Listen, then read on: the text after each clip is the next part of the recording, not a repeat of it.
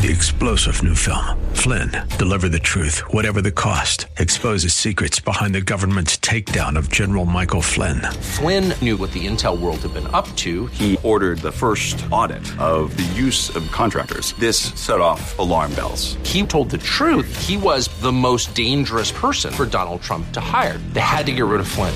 Flynn, deliver the truth, whatever the cost. Available now. Watch it today. Go to salemnow.com. Salemnow.com. Are you looking for truth from God's Word that you can understand and apply to your life? You'll find it today on Make It Clear with Dr. Stan Ponz, Bible teacher and president of Florida Bible College in beautiful Orlando. Listen now as Stan makes it clear.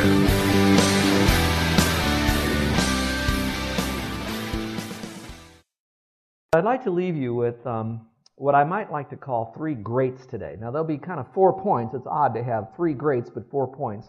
But I think you're going to follow how that is, and you're going to like that. So, I'm going to keep us in one book of the Bible primarily here today. So, if you have your Bibles, would you open them up to Matthew, Matthew chapter 16? If you did not bring a Bible, um, there may be some in the pew, or you can scoot next to someone who has a Bible. But we're going to look at the book of Matthew today on what we might refer to as the three greats. Now, out of the three greats, to be real technical with you, only one of those three greats is actually identified as a great. So I'm evaluating two of them and calling them greats because usually uh, Christendom has referred to them as greats, although in Scripture only one is. So we're looking at Matthew chapter 16. I'd like to take you to something that, uh, a passage actually, that would perhaps would be one of the earlier or the very first uh, Gallup polls in the Bible. And Jesus is conducting this poll, and he's asking a question, and then he's going to ask a specific group a question. So let's see how this goes. Let's follow along with me, and then I'll tell you what that great is so you can mark it down and etch it in your heart, perhaps. Verse 13 says, Now when Jesus came into the district of Caesarea Philippi, he was asking his disciples, Who do people say that the Son of Man is? And that begins the survey. And I'm sure that that was an important question that he was asking because he found that a lot of people were beginning to follow him. The common people mostly were. Some were kind of connecting through a belief system in some major way. Some were on their journey of belief. And then he had a group of people that were very much at arm's distance the Sadducees and the Pharisees. And they all had their different belief systems. And they were contrary to identifying that Jesus was God. All right? And so now he's asking them, who, who, who, do these folks say that I am? And so they answered him. Say, Some say John the Baptist, and others say Elijah, and others say Jeremiah, and one of them, the prophets, maybe. Maybe you're one of those. Well, as I looked at that, you and I who have read this passage, you think, boy, that's kind of dumb. Don't they really know who Jesus is? In my opinion, I believe that they were actually giving Jesus a compliment.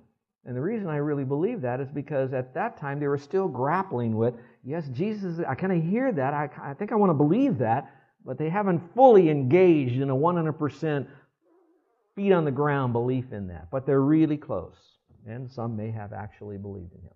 The point still being is they were giving him a compliment. It would be like someone might ask you, you know, who are you? You know, who, who, who do people say that I am? And if they said maybe a George Washington or Abraham Lincoln or some other great woman, if you're a lady, you'd feel complimented by that, I would think. Now, it's happened to me in some cases. I, I, we're not on television, so more of my voice is known around places. Recently, uh, my wife and I were shopping at Costco. You got to ch- shop as cheaply as you can in Hawaii. And I was going through the line, and I handed the lady, you know how you handed the, the, the card and all of that, and she says, "Oh, Pon, Stan Pon, I listen to you on the radio here. I, I, I know you. I listen to you every day." And I said, "Great." And I said, So you know me? She said, Well, I actually thought you would be darker than you are.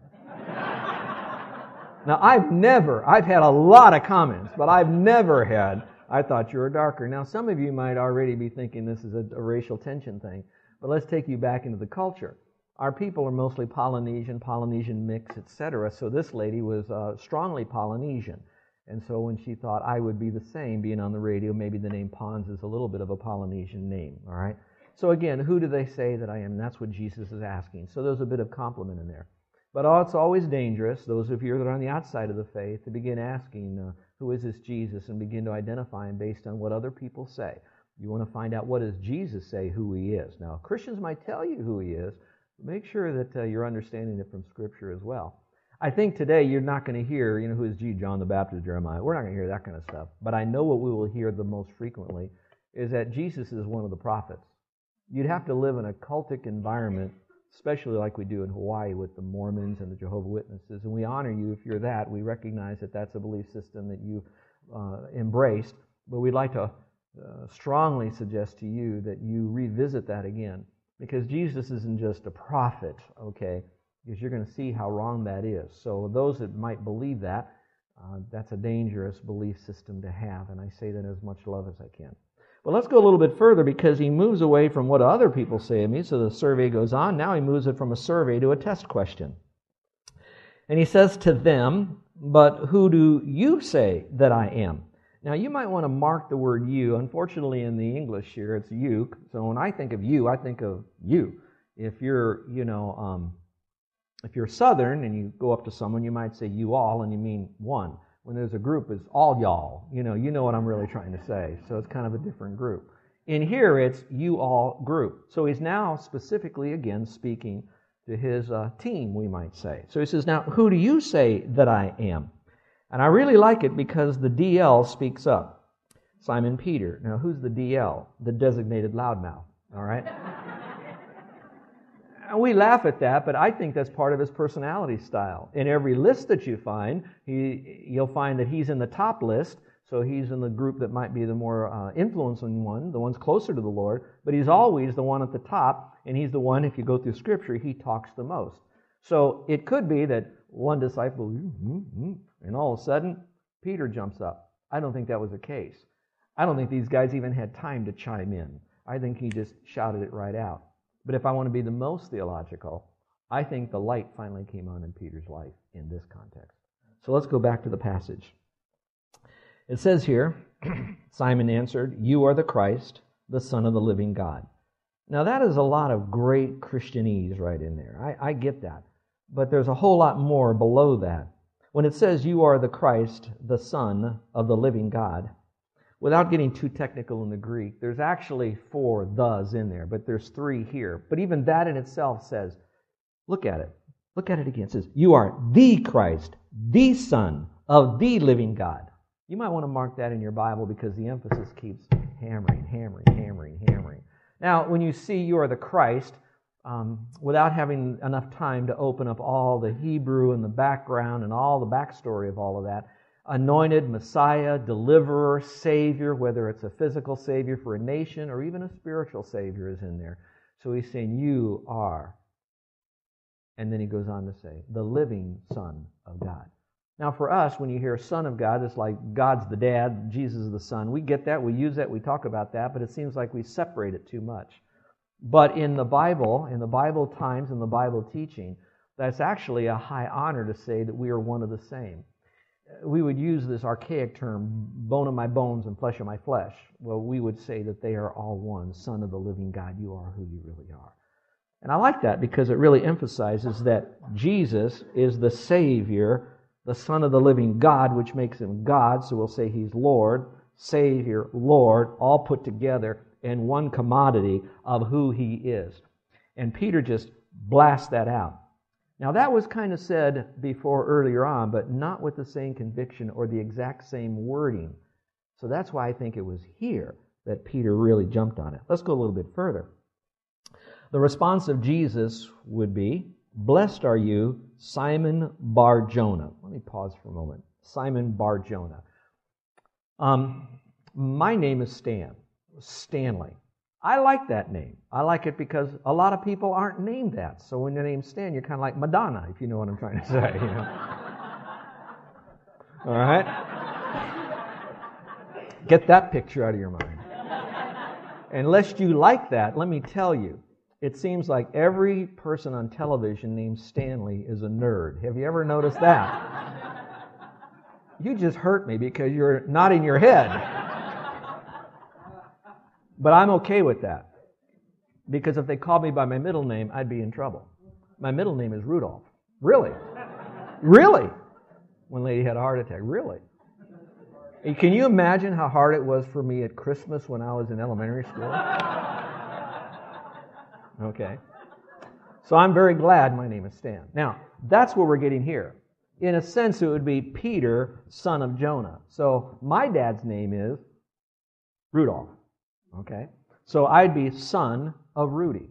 Stan, son of Rudy, which kind of identifies the family and the whole background. Now, that's really not the important point here. The important point is, it says, go on, look at it. Because flesh and blood did not reveal this to you, but my Father who is in heaven. That whole concept, are you are the Christ, the living Son of God, says flesh and blood didn't give that to you, but God in heaven did it. Now, there could be some debate on that. And I don't want to get too much into the heavier theology of it, but I think we could make some simple sense out of that little concept right there. I don't want to contradict Jesus, so I'll hang on to your hats. In a sense, a light sense, flesh and blood did reveal it to him. And the reason I say that is because there was a, human speaking that message. That's why Paul in Romans chapter 10 says, you know, how can they believe unless they hear? How can they hear without being sent? And all that. So there's got to be a human function of communication because you have to hear the truth. You have to know the truth. You have to know that that's the truth. You got to believe that it's truth. But then you got to step over the line and believe that truth for you. Now, that stepping over the line moment right there is when God comes right in, and that's what that's when He reveals it to you. So you can hear the simple message that salvation is, guests, by grace alone, not by any good works that we do, through faith alone, by nothing we do, religious works, baptism, anything religious you can think of, or any social good deeds, anything that we could do for our fellow man, not religious, just do good to others. No works we do are we saved through faith alone, in Christ alone.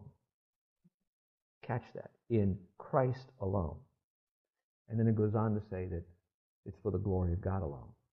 And I'm saying that to say this. You can hear the message, but there is an ignition that goes off the moment you. I get that. I get that. So flesh and blood may give it to you, but the actual get that, that get that is coming from the Spirit of God who loves you so much. And I'm just praying right now silently that whoever's listening, uh, that you'll hear the message that going to heaven is not by any good deed you do yourself. The fact is that we've all sinned by nature, and therefore we act it out. That's a horrible thing. That means we're separated from God now, not when we die, now. And when we die, we just spend eternity in a horrible place of hell. And the worst part of hell isn't the flames and the heat, or even the darkness. It's going to be separated from the glory of Christ. And that no amount of good deeds I do myself will get me into heaven. But I need, I need Him to give me His righteousness, and He does that. That's all part of the forgiveness dynamic. When I come to Him and say, I can't do it. I can't get to heaven by my works. I, I, am lost. I, I, I recognize that you are the Christ. You are the Son of the living God. And that's the truth. I pray with all my heart that the Father in heaven is revealing that to your spirit right now that you'd trust Christ. All right, let's go a little bit further. So that's the first here. So what do you write down? I'm going to say the Great Confession. The Great Confession. How many of you wrote that down? Would you raise your hand? Good. What I'd like you to do now, that's the Great Confession. That's the truth. Now let's make it personal. Above that phrase, put the word make. Make the great confession. That's a choice you have to make. Make the great confession. All right, so guests and family here, if we can agree on something, can we agree that Jesus Christ is the Son of the living God? Would you say that? All right. So we're on the same family on that page. All right, let's go to the second great. We're going to turn to Matthew now, if you will, Matthew 22. Matthew 22. This is the wonderful passage of Scripture that our dear friend Gordon read to us. And I'd like to kind of pick this apart just a little bit. This moves from Jesus asking the question to, or excuse me, from Jesus asking the question to an attorney asking a question. So let me kind of give you the background. Remember how earlier on I said there was this arm's length between the Pharisees and the Sadducees, and, and they had their little spats because of their different belief systems, etc. But now the Pharisees stepped to the plate. And now they're going to challenge Jesus. And out of all the guys, they pick out one who's called a lawyer. Now, it's not just a lawyer lawyer. This is the Pharisees know the law, but there's one guy who really knows the law, and that would be the scribe or the lawyer or the one who's going to represent the accuracy of the law. So he gets dubbed the guy to ask Jesus the question. Now, a little bit in understanding the Bible. There's a historical statement, illustration, we might say, that's going on here. There's a point being given. But I don't want you to read it as a history book. And I don't have time to unpack all of this because I could understand why you would say, okay, this is what happened here, this happened there. Blah, blah, blah. All of these truths are truths to connect to our day and time today. And these truths are to connect to you and me, me personally, you personally. This is for us today. So he's making a statement as an answer to this attorney. But in reality, though, it's a statement that he expects all of us to believe and embrace for our life. So now let's see the question and let's hear how he answers it. All right, with that in mind, Sadducees come, verse 35 says, One of them, a lawyer, asked him a question, testing him. So Jesus tested the, group, the guys, lawyer tests Jesus. Teacher, which is the great commandment of the law? Now, that's an interesting phrase because even in the Jewish background, the laws, remember how many there were? 613 of those jewels. 613 laws. And there were some laws greater than others. They, they had a different penalty, we might say. There were, there were positive laws and negative laws. And so that's why there would be one that would be greater. And if you could kind of reduce all the laws, you could reduce all the laws, hang on, into 10, which are the famous Decalogue or the Ten Commandment laws. All right? You, you get that even if you can't remember them all, okay? But out of all of those, they're synthesized down to technically two. Okay? And these are the two. So if you even divide up those 10, you're going to find out more for one, less for the other, but these are the two. But what is the greatest? So Jesus answers, This is it, the greatest commandment. This is where I get the great. This one I can say, Yeah, this is the great, great. And he said to them, You shall love the Lord your God with all your heart, with all your soul, and with all your mind. All right. It wouldn't surprise me if many of you have that already underlined in your Bible, as is mine. But those of you that are new to this, why would we have that already underlined? Because that is such an important truth that you shall love the Lord thy God.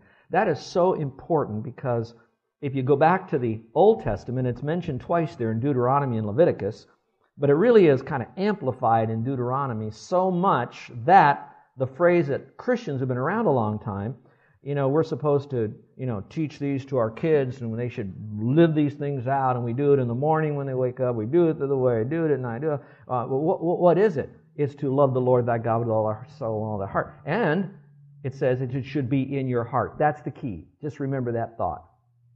We're to do this, and that truth needs to be in our heart, and now we then pass it down to the next generation. That's the context that he is now speaking. So now let's talk about loving the Lord the Old Testament was written Hebrew. I think you get that. You heard enough about that. New Testament primarily was written in Greek, in a common day language, Greek. They had two different levels of Greek. So the Old Testament love was not the, I love the Lord.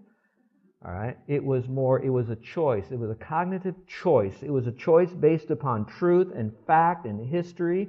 And they could objectify all of this stuff to make sure that they understood what they were doing, and now they are loving, simply stated, by a choice. It was driven by an intellectual knowledge. Now, I do not want to remove the emotion too far from it. And the reason I don't is because I hear too many emotional words and the concept of David living out his loving the Lord in all of his Psalms. If you agree with that, say, uh huh. All right, so there is an emotional, but I want you to know the emotional is coming Uh, far after an, an intellectual, a choice of knowing to love the Lord. So it was a all on love. Now let's go back to the next words that it says here. We love Him with all your heart, all your soul, and all your mind. That's kind of interesting. Heart, soul, and mind. So let me make it real simple so you can explain it to your kids, and then I'm going to make it a little deeper for you so you can own it because I want you to have more of a passion than, okay, love the Lord. So for your kids, they, it might be hard for you to decide heart and soul and mind. I like this illustration. It works for me. Baseball. Okay, you got first base, second base, third base. First base is different than second base. We get that. It's different than home plate. We get that. But it's all in the diamond. Do you hear what I'm trying to say? So they're all so similar in, in it together. So it's kind of like with all my being, I'm loving the Lord. But for us who are Christians who need to really go deeper, each one of those words take on a tremendous nuance. And the reason that is important because it says, love the Lord with all, with all, with all, with all, with all. So since he is emphasizing all, the all, the all, the all, the all, I think what he's doing is he's turning up the volume on loving the Lord. Did you catch what I'm saying? Especially you that are now awake. Okay, let's go on. You shall love the Lord with all your heart. That again could go back to how do I love the Lord? It's with a mind, a choice that I'm trying to make with all of your um, soul. That could be, and I would feel very safe to say, uh, that would be a little bit more of your emotions. That's really who you are. It's, it's uh, different personality styles, we might say. Some might lean more on the intellectual side, but doesn't mean they can't cry or shout. And then some of you will be those that uh, you just like to alone with God. Others like to praise God, and you like the big service, and that's your it's it's your soul. But there's an emotional, some type of emotion, and it's not one that you're forced to make. It's one of who you are that you're making unto the Lord, driven by an intellectual understanding of who God is, and your choice to love Him with that love. Did you catch that? Now we can go to the next word, which is the word mind. In other uh, Gospels, Old Testament, it to read the word might, mind and might. And I thought, why is that so different? So I spent so much time trying to do the research on this. And I think I came up with the answer that, you ever heard this phrase? Works for me. All right, so works for me. I think it's both. I think that it's a, it's a mind thing for sure. I'm not going to take it away from that, but it's a mighty mind thing. It's something that I am going to keep working, my strength. I'm going to put everything I can to loving the Lord, knowing more about the Lord. I remember when Carol and I got married. We've been married 45 years in June, and I'd like you to meet my wife. So I'd like to have Carol stand up. Would you do that? Mm-hmm. I've had the privilege to say I did not meet my wife at Florida Bible College. I can say I met her in high school, and she was the one who led me to Christ. All right. Now, although I will tell you we've been married 45 years, I will more accurately tell you we've been happily married for about 40 years. Okay? Don't laugh. Don't laugh. All right? That, that those five years were uh, learning years for me. And uh, the, the, the struggles that we had, as you all had, and some you deal with it easier and better than others. But I remember now, as I look back, that I did love her the best I could. Maybe not as good as my whole spirit could, but there was that love in there. But I come back to this to say now that we've been married 45 years and all these other years, there's this loving her with my choice. I want to get to know her and what makes her tick. That's the hard part. What makes her ticked is the easy part, okay? but it's an all your mind kind of a thing. It's I, I, I want to I want to get to the, and, and, don't laugh too. Do you know when we set our vows for better, for worse, sickness, and, and in hell? That wasn't for when we got married. I mean, we did it when we got married, but it's for now. She's had cancer twice. All right. Now, now she would, so I don't have to hear this on the way back to the hotel. She's not a little bird and fragile, and you can't talk to her and all that kind of stuff. You know, she's not wearing a wig. She's all right. Okay. My sweet wife. I, I have to get to know her almost every day. You know, we go through the menopause thing, we go through the surgery, we go through the we're having to redirect her uh, health habits now and getting to know one another. And there's two things that we don't do as well. Uh, don't go too far with that. But what we don't do as well is we don't hear as well and we don't remember as well. And so we're having to learn how we better communicate with one another, you know? So I'm I'm loving my wife and, and she's the same. And it is a job. It is a work. It, it takes strength. It takes effort, but it takes concentration. Now, I will tell you as much as this is, what keeps us doing this part is because of God in us. All right? And if we love Him, that brings us to the next passage. Let's go to the next verse.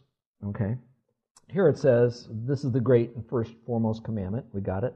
And then the second is like it, you shall love your neighbor as yourself. All right. well, the reason I said that is because we're on the other side of the Old Testament in Deuteronomy. In Deuteronomy, they didn't have the Holy Spirit in them. They didn't have a lot of the revelation of God yet given to them, albeit there was a lot of activity of God that was up close and personal, and you knew that was God. We get that. But there was a whole lot of stuff they didn't have. So we're going to say it this way they didn't have the sustainable opportunity that we have today because we have the sustainable spirit within us. Do you agree with that? Okay. Now that being said, so to love them, love the Lord was kind of coming out of this earthly kind of blah blah blah. You got all of that. Now, you hear it in this section of Scripture. They still don't have the Spirit yet, but they're loving the Lord. But we're now past this passage of Scripture because now we're after, we're in Acts, so to speak, timeline. Those of you that are Christian now, where the Spirit now comes. So now you You're listening to Make It Clear with the teaching of Dr. Stan Ponz, founder of Make It Clear Ministries and president of Florida Bible College in beautiful Orlando, Florida. Make It Clear is dedicated to taking the Word of God with clarity into every person's world. It is the support of listeners like you who make the ministry of Make It Clear possible. You can provide your tax deductible gift to Make It Clear online by going to makeitclear.org or you can mail your gift to Make It Clear. P.O. Box 607901, Orlando, Florida 32860. Thank you for helping us make it clear. If you would like to have Dr. Pond speak at your church or event, please send us an email at tellmemore at makeitclear.org. Thank you, and remember to make it clear.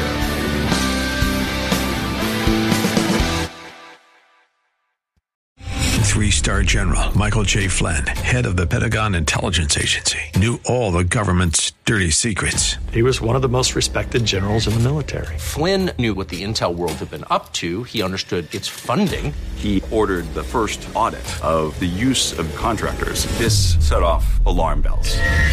The explosive new documentary, Flynn, Deliver the Truth, Whatever the Cost, and covers the facts behind this scandal. Flynn told the truth. He was the most dangerous person for Donald Trump to hire. I find out the worst enemy that I'm going to face in my life is right here in America. They took my assessment and they wanted me to change it. And I was like, I'm not changing it. They had to get rid of Flynn. With in depth interviews, archival footage, and never before seen personal records of the man behind the headlines. I just felt like I was drowning. Flynn, deliver the truth, whatever the cost. Available now. Watch it today. Go to salemnow.com. Salemnow.com.